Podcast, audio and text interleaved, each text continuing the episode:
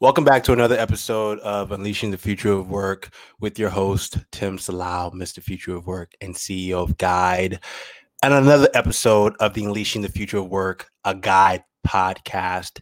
And as we all know, we are in control of our future. And now more than ever, in the era of COVID 19, we realize that our future is not something that happens to us, it's something that we mold.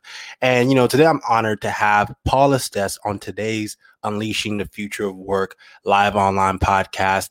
Paul Estes is an unstoppable advocate and evangelist for the talent economy who is dedicated to creating opportunity for everyone, reskilling by doing, and bringing diversity to our work. For 20 years, Paul struggled to balance his home life with his fast moving leadership roles at Dell, Amazon, and Microsoft, where he led a team of progressive HR, procurement, and legal trailblazers to launch Microsoft's first gig economy freelance program and platform.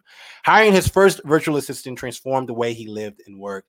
Today, he is the, he's the editor in chief of staffing.com by TopTal, a destination dedicated to driving a conversation through expert driven content and thought leadership. Staffing.com is centralizing for is a centralizing force for understanding the dynamic future within the rise of remote work and expansion of the freelance economy and the future of staffing. Today, you know, Paul and I are going to be discussing like everyone's favorite topic right now remote work, COVID 19, as well as how, how do we embrace this new normal that is work? And more importantly, the awesome book that Paul recently actually dropped, you know, unknowingly during this time, Gig Mindset. We're going to dive deep on that as well. And without further ado, I want to welcome Paul on the show. Paul, what's up, man? Hey, man. Thanks for. There's there's a couple of things that. Thank you for the kind introduction. there's a, there's a couple of things you missed. I'm I'm also a homeschool janitor. I'm a homeschool cafeteria worker and a homeschool principal. So those are new things that have been added right, over the past right. four weeks to to my resume. So how have you how have you been you know surviving with everything going on? I mean, we're in a pandemic. you know, how, how's home life been for you? Well, the the interesting thing is I'm originally from New Orleans. My wife is from New mm. York, and we live in Seattle, and so we've had family in you know most of the hot spots. Uh, what's going on? So first and foremost, um, I know a lot of people whose health has been impacted, and so I try to wake up every day and mindfully. Yeah you know, reflect on the fact that we're in many ways very fortunate. We have health, we've had yeah. you know good, stable jobs and um, and support, and so I'm thankful for that. I'm also mindful mm that a lot of people uh, are suffering. Uh, but on a on another note, you know, I I started working from home eight months ago or nine months ago. You know, yeah. I made the pivot from 20 years of cap- captive corporate America uh, to, to, working from home. And so for me, hmm. uh, it's been less of a transition. I would say that my wife, who works at Microsoft in a corporation, has had a harder time making the transition. But I would say over the mm. past past few uh, weeks, she's kind of figuring it out and, and getting into a new rhythm. Um, it'll be interesting to see what happens when she goes back. Yeah, so tell us a little bit about your career path. How did you one one get involved in tech because you've worked in tech for quite some time in your life but then how did you transition to embracing you know the gig economy i think the, one of the things you know i was my dad bought me my first Tandy computer and i know i'm dating yeah. myself when i say that future, future of work has no idea what a 2400 baud modem is and, and those sort of things yeah. um, but I, I was always fascinated by what technology can do. And so when I graduated school, I had my first opportunity to go to mm. Dell Computer and spent seven years there in the heyday in 2000 um, and seven years and did the music program and a lot of things mm. in technology uh, there. After that, I got an opportunity to go to Xbox at, at, Microsoft and spent 13 years there and did a stint also uh, at Amazon. And so I always liked the pace and the innovation that was happening in technology. It was always something really mm. interesting. It was um, the people that you got to work with were, you know, always trying to make things more efficient and go faster. And so I, I got caught up in that race, and I enjoyed uh, the time there. I think when I had my first children, mm. uh, was when I started to my you know my daughters is when I started to rethink everything. And like you said, I hired a freelancer about five years ago now, wow. and it was like the first time I used Alexa, or the first time you used your iPhone in 2009. It was just one of those mem- moments when I realized that the way I did things, you know, the, the way mm. I worked and lived every day would be different. And that has held true for the past five years. In fact, I've engaged three three freelancers already this morning to work on a wide range of projects for me personally uh, and professionally. Yeah. And you know, you are, you know, I've known you for quite some time now. I actually worked with you uh, while I was working with Microsoft, and that was the first time I met you. And I remember I, I remember you, the first I, time I remember the first time we sat down in my office. right, right. But I, mean, the, the I mean, one, I mean, aside from your amazing energy, it was your mindset right? And it's funny because you you named the book, you know, the gig mindset, right? But it was your mindset and how you saw work and how you already living in way be, be way before you know what is now literally the future of work right? And this this idea that everyone's embracing remote work. You know let me ask you right because we definitely have people tuning in from all over the world. Shout out to christy who's tuning in from houston. Shout out to xavier. You know show us some love in the comments wherever you're tuning in. We'll show you some love as well and shout out your home state. But you know you have people all over the world who are watching and this is their first time experiencing this new normal. You you've been there already. You know do you have some tips on how they can get used and get accustomed to this new normal? I think there's a there's a couple of things that I've seen. We're actually doing some bonus episodes on my podcast, The Talent Economy, where mm. I interview just real people and, and mm. talk about what they're learning. And, and most of these people are not coming from remote environments. And I think there's there's three things that I've noticed that are that are consistent. Mm. One is, you know, setting up a space. I know mm. it's it's an every trick thing, but you know you need to when you're working from home have a place where you work, and especially now where you might have your kids at home or your partner, wife, or mm. friend, you know, might be you know cohabitating with you. You know, having a place is really important that you go and work because it gives a signal to people that hey, don't disturb me when mm. I'm in this place because I'm I'm working. And for me, that was one of the the big things that I did when I started working from home was really mm. create an, an office. So I, I do work from the office. It just happens to be, you know, yeah. located in my in my home. And so um, that's one of the things. My wife has set up an office uh, in our house, and you know, bought a printer and, and got all wow. of the things that she needs to create a, a work environment. So that's number one. You have a WeWork inside your home, right? right? uh, yeah, without the kombucha and the other things. we don't have a ping pong table. Yeah. You know, that you're used to. Um, I think the other thing is recognize that it's different. Mm. You know, don't, don't try to say, "Oh, this is the way I worked at the office, and this is how we're going to work now." I think, you know, as I watch people, many people come and say, "Well, of course I have meetings all day." Yeah. And they, they sit in their chair. I remember vividly my wife the first two days coming downstairs after you know being on calls from 7:30 in the morning to six o'clock with no break. She didn't eat and she was grumpy and I and, and we talked about it, and I said, no, no, you you have to block time for lunch, and you have wow. to hold that sacred.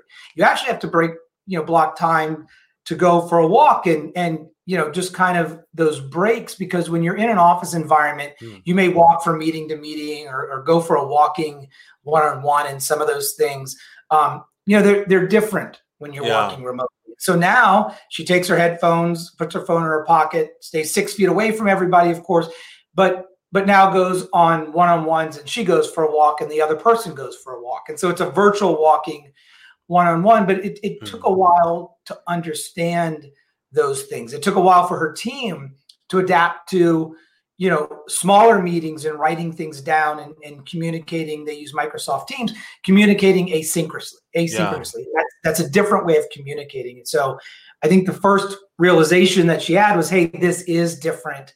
Okay mm so how do we adapt uh, and it took a month and, and they've adapted. And, and I asked her just last night, I said, Hey, is, is stuff falling through the cracks? You know, yeah. works in a part of the business, Azure, the cloud. And she goes, No, the team's actually adapting to this new way. Some people are still struggling.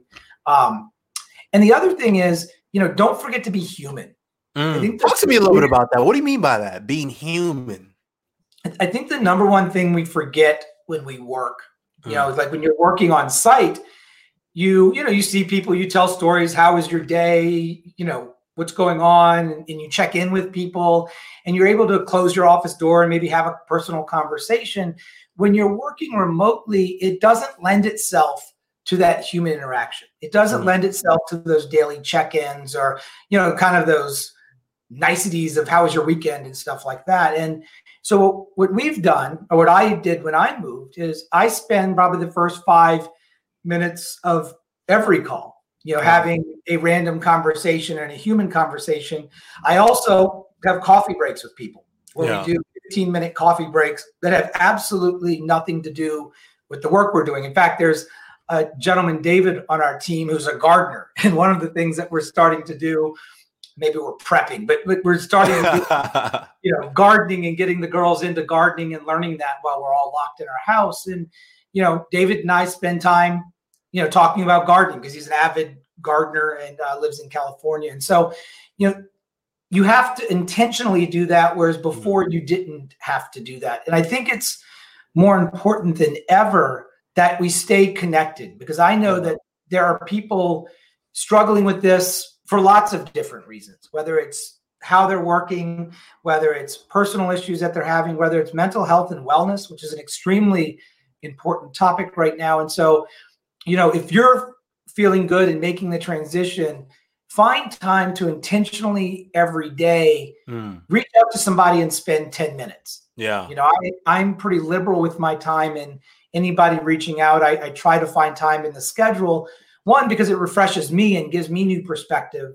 Um, mm. But two, I think it's it's important. And so those are the three things. One, make sure you have an office. Acknowledge that this is different. It is mm-hmm. change and, and lean into that change. And, you know, through, like I said, don't forget to just be human.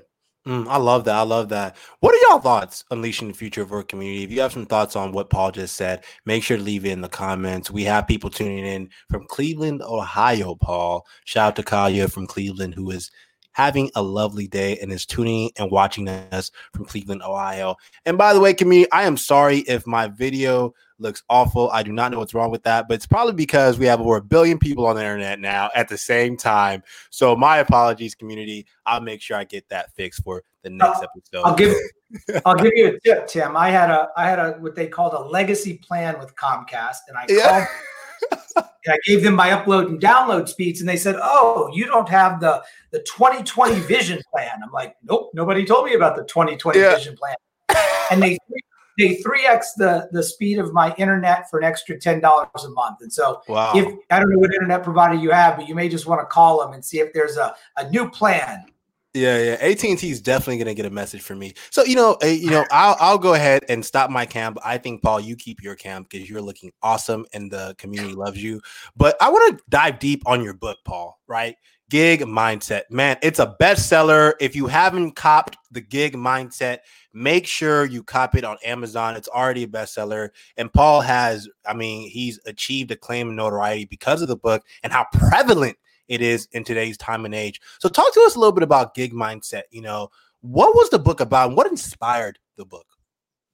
I think that I was inspired because how fundamental, like this idea that I could go to the internet yeah. and engage with people on demand who had time, but not only time, had skills. They yeah. were just better at things than I was, you know, mm. and um, you know, I you know think about my podcast. I think about all the content work that I do. You know, I'm I'm not the world's best narrative writer. In fact, in the mm-hmm. book, I talk about how I produced the book using this mindset with Scribe Media. Everything in the book is something I've said, thought, and is very conversational. But I didn't sit down at a computer and type it. You have to buy the book to understand yeah. uh, the process. And so when I realized globally how many people had amazing talent and time and I could interact with, it opened my eyes up to an amazing way of, of doing things. And mm. and so that experience, because before I was limited to the people that maybe I could find on LinkedIn or the 75 people on my team, or maybe the people that were, you know, walking around Microsoft that I could network with. And, you know, that's a very important network. But when you open yourself up to everyone on the planet, uh, yeah. it's, a game changing way to look at engaging with people and and I got more excited the, the more I did it. I, I, was learning. I was learning more about different cultures. In fact, I just had an article in Fast Company talking about location bias and and this mm. idea that you know you, you're just going to surround yourself by people who can help you based on location uh, is a very narrow way to look at it. And I think thinking. we're all learning that. I think we're learning that now with with technology. And so I was inspired by that. I knew it would change my career trajectory.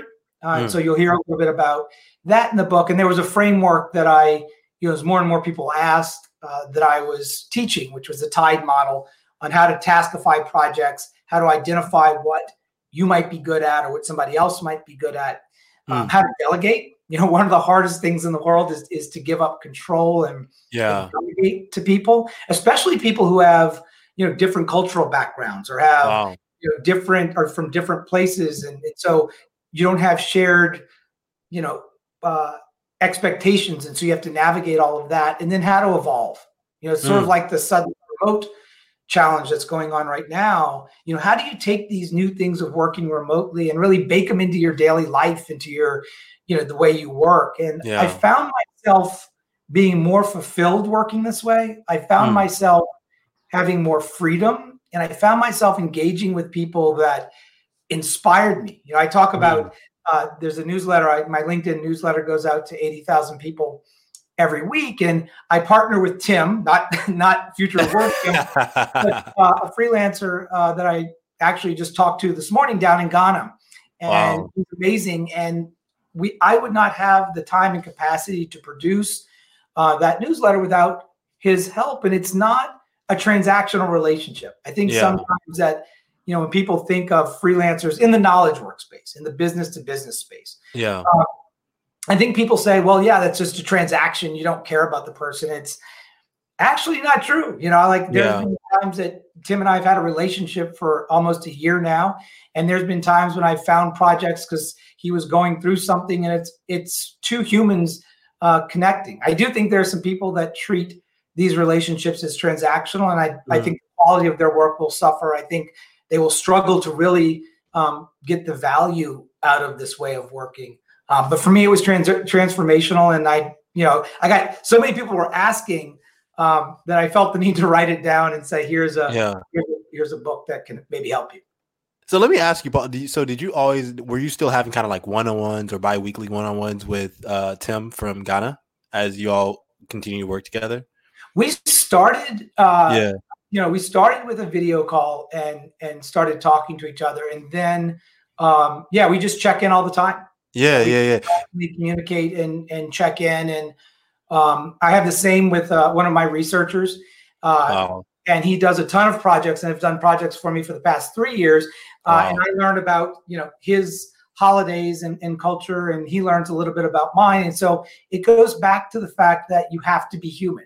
You know, wow. You treat this transactionally you know you'll get those kind of results but pe- humans aren't going to stick around you're not really building a durable mm. network of of people and i would say over time you know i have my current network's about 25 uh, wow. people that i've been working with for over six months some multiple years and you know it's project based work but we you know communicate and i'm looking out for them and i refer them because they've uh, done you know great work with and you know, I think this is indicative of the world that we're moving towards, right? And you've been living in. I think what's so amazing, and I'm sure our community is just like mind blown by this, is how much how easy it is for you.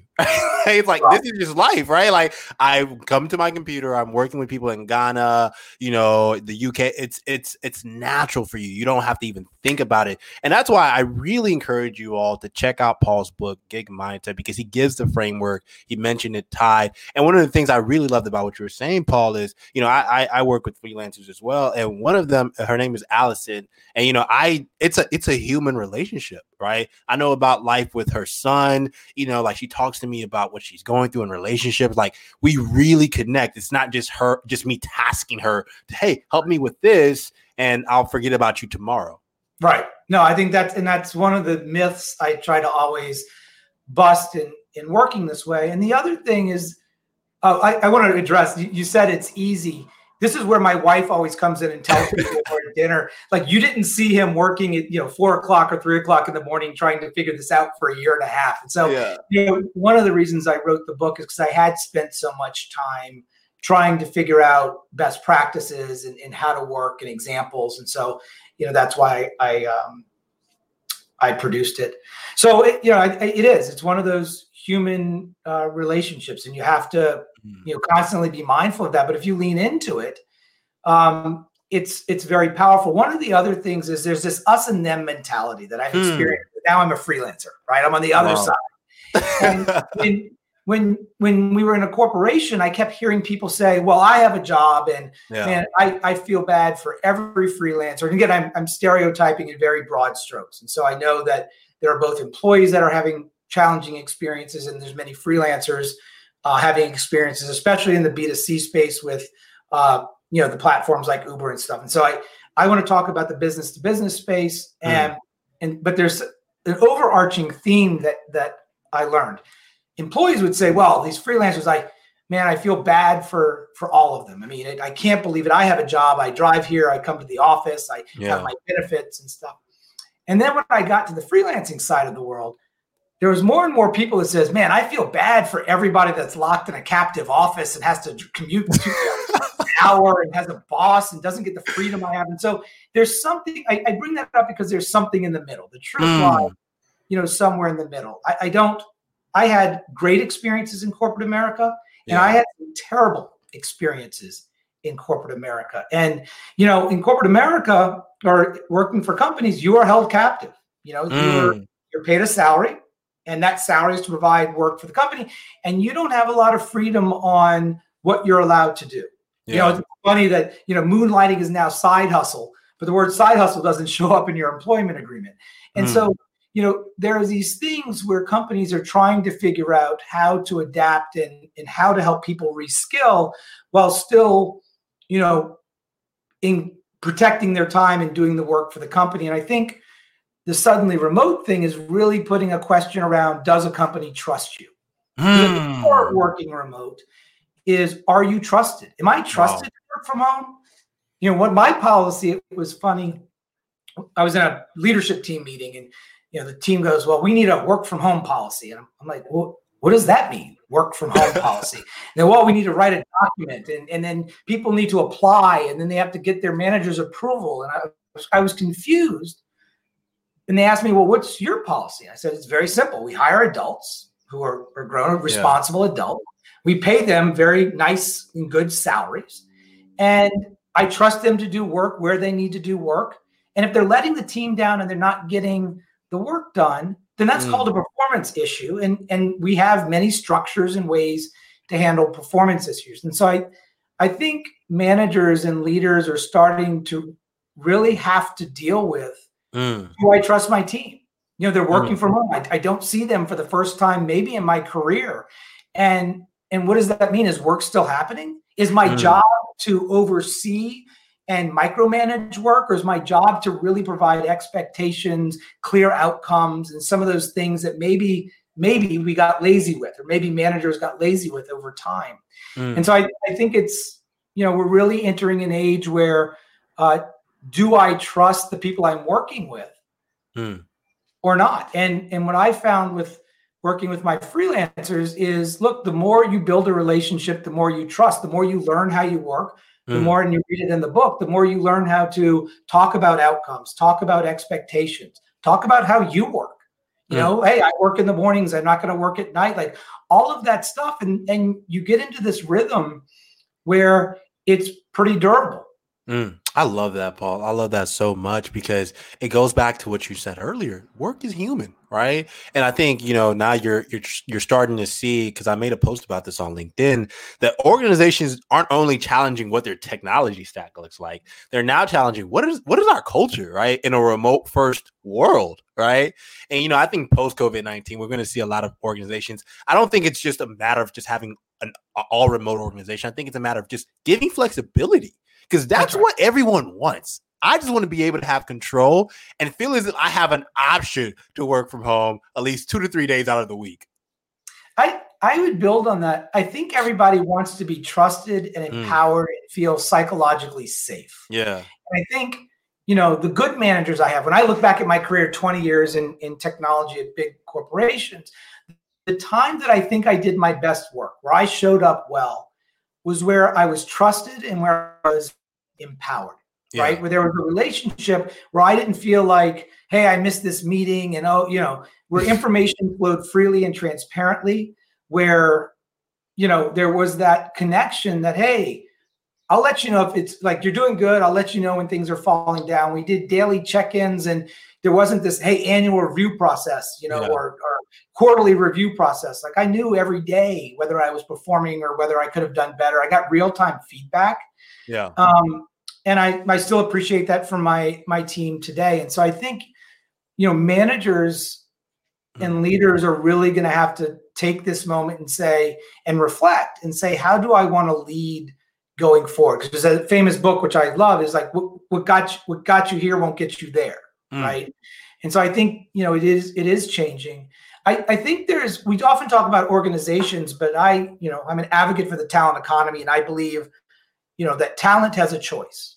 True. I believe that we all should find relevant skills, figure out where we can provide value. And I think in many cases, if you do that, you can start to have that flexibility and you can start to have a choice. And I, I think what's going to happen is that organizations who are able to really lean in and say, what did I learn?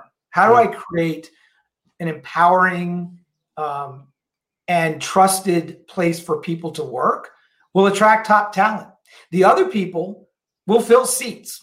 I, I think there will be always an opportunity to to fill a seat, but you really have to start to ask yourself if you have managers who don't adapt in this moment, who don't adapt their leading styles and don't create psychologically safe workspaces and create trust, Mm. you have to ask are they getting the best people? And I believe that organizations and companies have a fair responsibility to hire the best to accomplish their mission. And so uh, I think it's a really interesting time. Man, Paul, you are preaching, man. And you know, our audience is loving what you're saying. You know, let me show love to Kimberly, who is saying the best managers help you grow and give a strategy to help an employee grow as well. So they really outline the career path and career growth for that employee they're supporting. It's interesting. I had I had a conversation once with an employee. She was a, an amazing person, had great, it was very talented. And we had this conversation. I said, Hey, this this is what the job is. The job had changed. Like we were, you know, strategy was pivoting, the job was changing. And I said, look, this is what the job is. You know, I, I can you can grow into this job, Mm. or I can help you find another role inside the company, or hey, I've, I have a network and I'm happy to to do that. And I remember her coming back. I remember her looking a little shocked, and she thought I was trying to move her out of the team. And, Wow. and what I was trying to do was really trying to help her find a place where she could show up Grow. and be engaged in the work and and both learn and grow and, and stuff like that. And I think one of the things that leaders and we all need to think of is that the idea of an HR written down career path just doesn't exist. I mean, I think it used to Mm. I think the idea that HR is by the time they write the career path and the ladder, I think there, I think there's skills. I think there's skills that people need, and those I think are a ladder. And that the more senior you get, and the more leadership responsibility you have, there are broad swath things. But the idea that they're going to give you a tactical way to climb a career ladder, I just don't think is as relevant as it used to be. I think some organizations are still hanging on to that concept. Mm. But as a manager and a leader, you have to be open to the idea that a person may need to move on, Mm. and that's okay. Your job as a manager and a leader today and tomorrow is to help people find value, to help people find paths that where they can continually learn, and be honest if that role is not that, and let them make their own decisions. You know, I think one of the things Tim, you and I have always talked about is when you moved on from corporate America, and especially at, at Microsoft, you had a manager that didn't think it was their job to help you learn and grow. And you're at the beginning of your, you know, relatively the beginning of a long and successful career ahead of you, yeah. and you opted out. I know, signed out. I signed out, man. Yeah, I'm, I'm out. This isn't for me. Yeah. And, and I think going forward, more people are going to have that option. Mm. You know, more people are going to show up after. I was talking to a friend of mine who is, you know, always at the office. Man, he worked early morning to late nights, and he was on. And he sent a text last night. We have one of these friend threads going on, and he said, "I don't think I'm ever going back to the office." Wow. And he's a top performer. He has a very niche skill in the hardware space. And you'll start to see people like him say, look, I'm happy to, to, to work equally as hard, but the way I'm will be different. And if not, I may find another opportunity. And so I think we're in a world where organizations will start reacting to the way the talent they want will engage with their organization. The mm-hmm. organizations will not have the control or the perceived control that they think they do. Mm. So, you know, Christy's saying, you know, trust in helping your people succeed and grow is what it's all about. And Opuaya Jumbo, shout out to her. She is tuning in from Niger, Nigeria, Paul. so much unlearning needs to take place now with leadership in the current workforce agree to that. You know, and what's so interesting, you know, about what you're saying, Paul, is the fact it's going back to trust, psychological safety, and this reality that, you know, I don't, you know, I, I've said this on record before. I don't believe career ladders exist anymore. To your point, it's really what, what matters is skill based acquisition because every employee needs a certain level of skills to take them to the next level or to maybe allow them to pivot into a new role in a new industry things of that nature.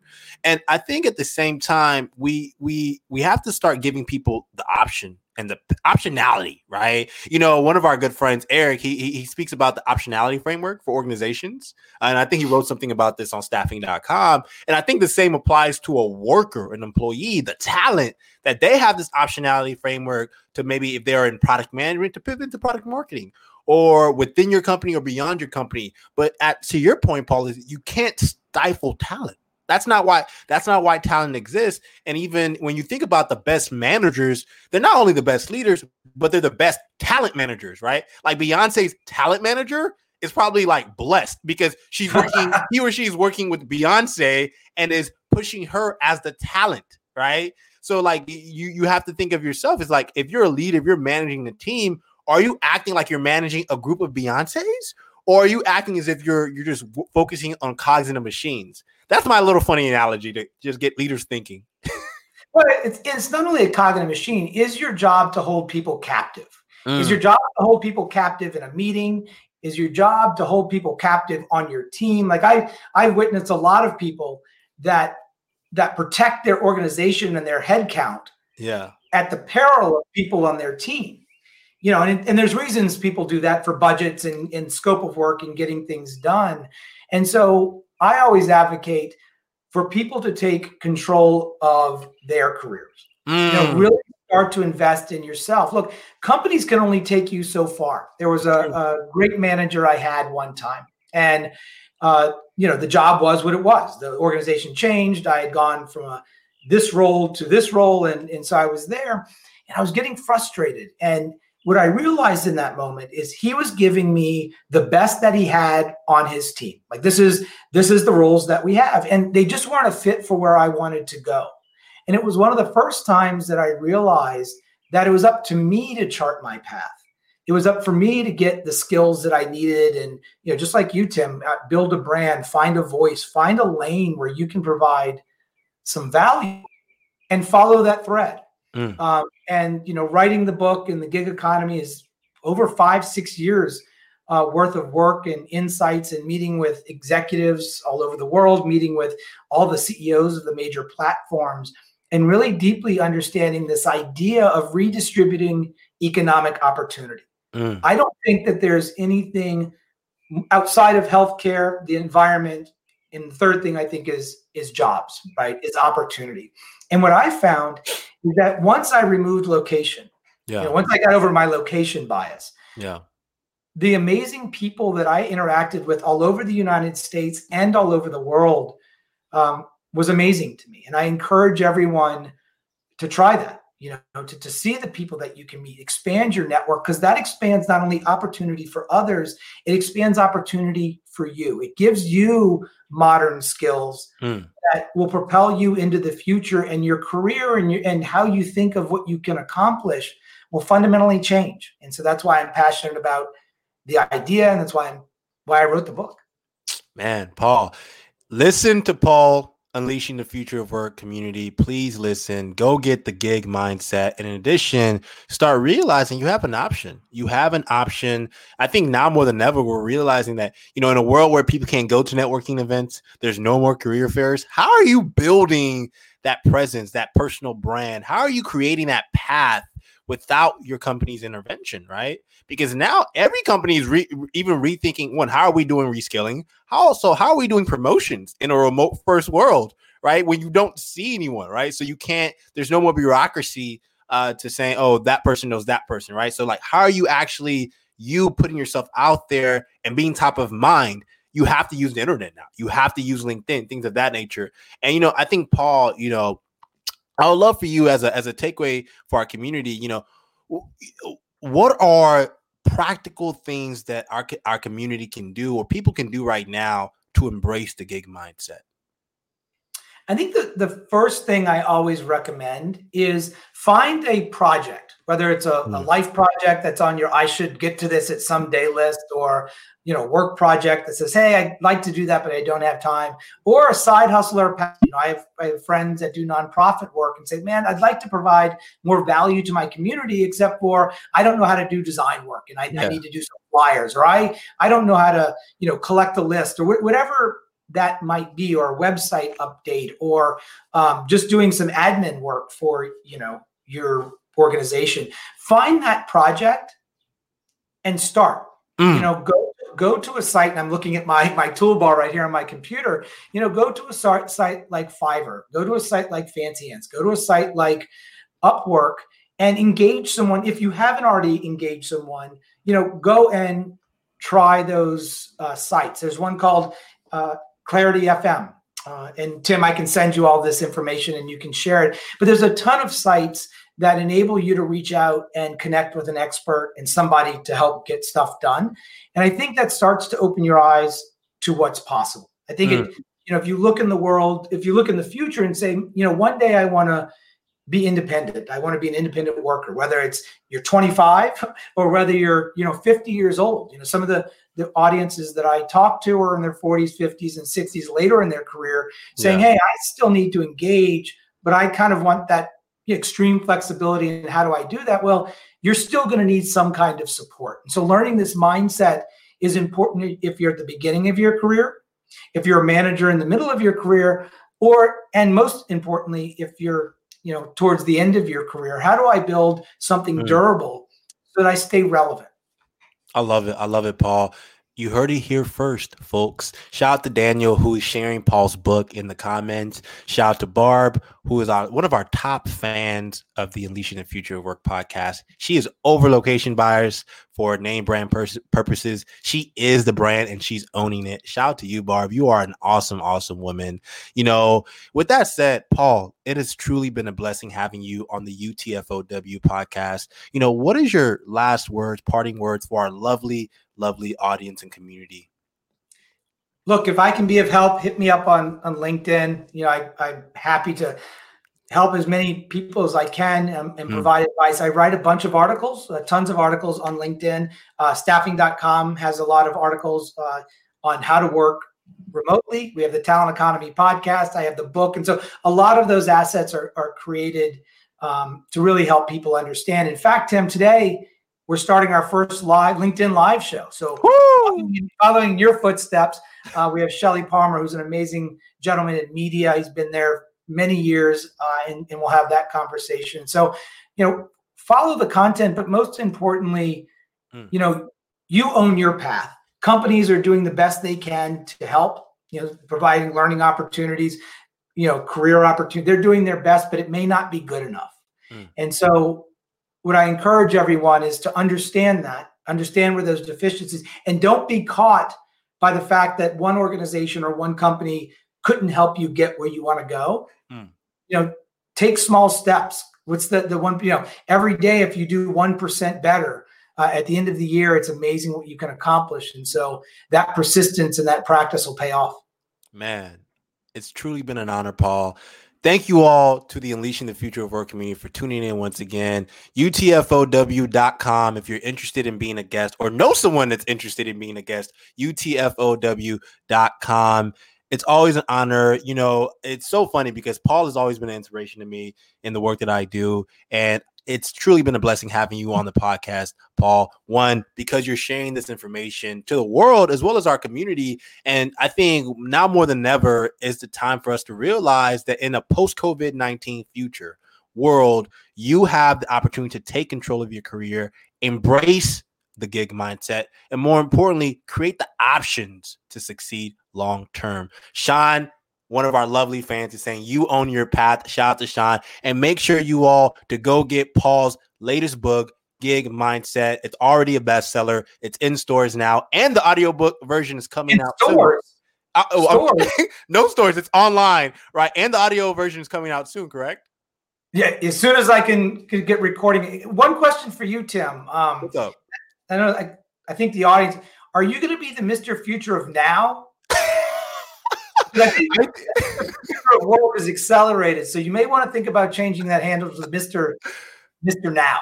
Uh, Mr. Future Work Now. That sounds that sounds even catchier. All right, y'all. Peace, love, and tune in tomorrow for another special guest. Peace, y'all. Thank you, Tim.